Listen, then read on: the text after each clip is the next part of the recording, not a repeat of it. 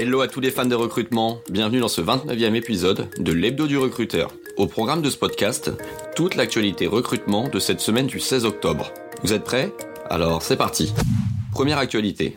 Employeurs et candidats ne sont plus sur la même longueur d'onde à propos des salaires. L'étude de Robert Half pour 2024 met en évidence un écart grandissant entre les attentes salariales des candidats et celles des employeurs en France. Les candidats exercent une pression sur les entreprises pour revoir à la hausse leur grille salariale, ce qui préoccupe 35% des employeurs quant à l'attractivité de leurs offres salariales.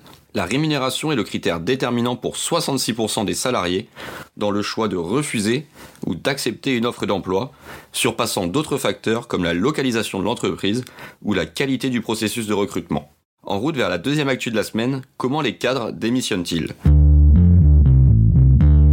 Dans cette chronique, nous plongeons dans la manière dont les cadres gèrent leurs démissions en France, un phénomène en constante augmentation, alors que le premier trimestre de 2023 a enregistré 550 000 démissions, soit une augmentation de 3,2%, près de 4 cadres sur 10 prévoient de changer d'employeur dans les 12 prochains mois. La principale motivation derrière ces départs est l'aspiration à une meilleure rémunération en réponse à une inflation en hausse. Les cadres ont tendance à informer leur manager direct en premier lieu de leur démission mais les relations se terminent souvent en bons termes, laissant la porte à d'éventuelles collaborations futures. Cette tendance reflète la dynamique actuelle du marché de l'emploi en France, où les candidats exercent un pouvoir croissant. Dernière actu de la semaine.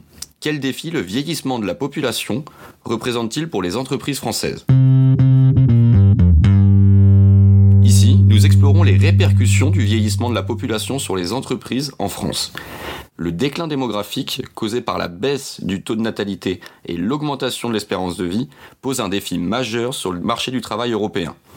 Les entreprises se trouvent confrontées à un écart grandissant entre les compétences nécessaires à l'économie moderne et celles possédées par la main-d'œuvre actuelle, ce qui limite leur capacité à innover et maintenir leur compétitivité. Pour faire face à cette situation, il est essentiel de repenser les stratégies de recrutement, d'explorer des viviers de talents sous-exploités et de renforcer leur marque employeur pour attirer et fidéliser les talents. Ça y est, clap de fin. Vous voilà désormais incollable sur l'actualité de la semaine. Ça vous a plu?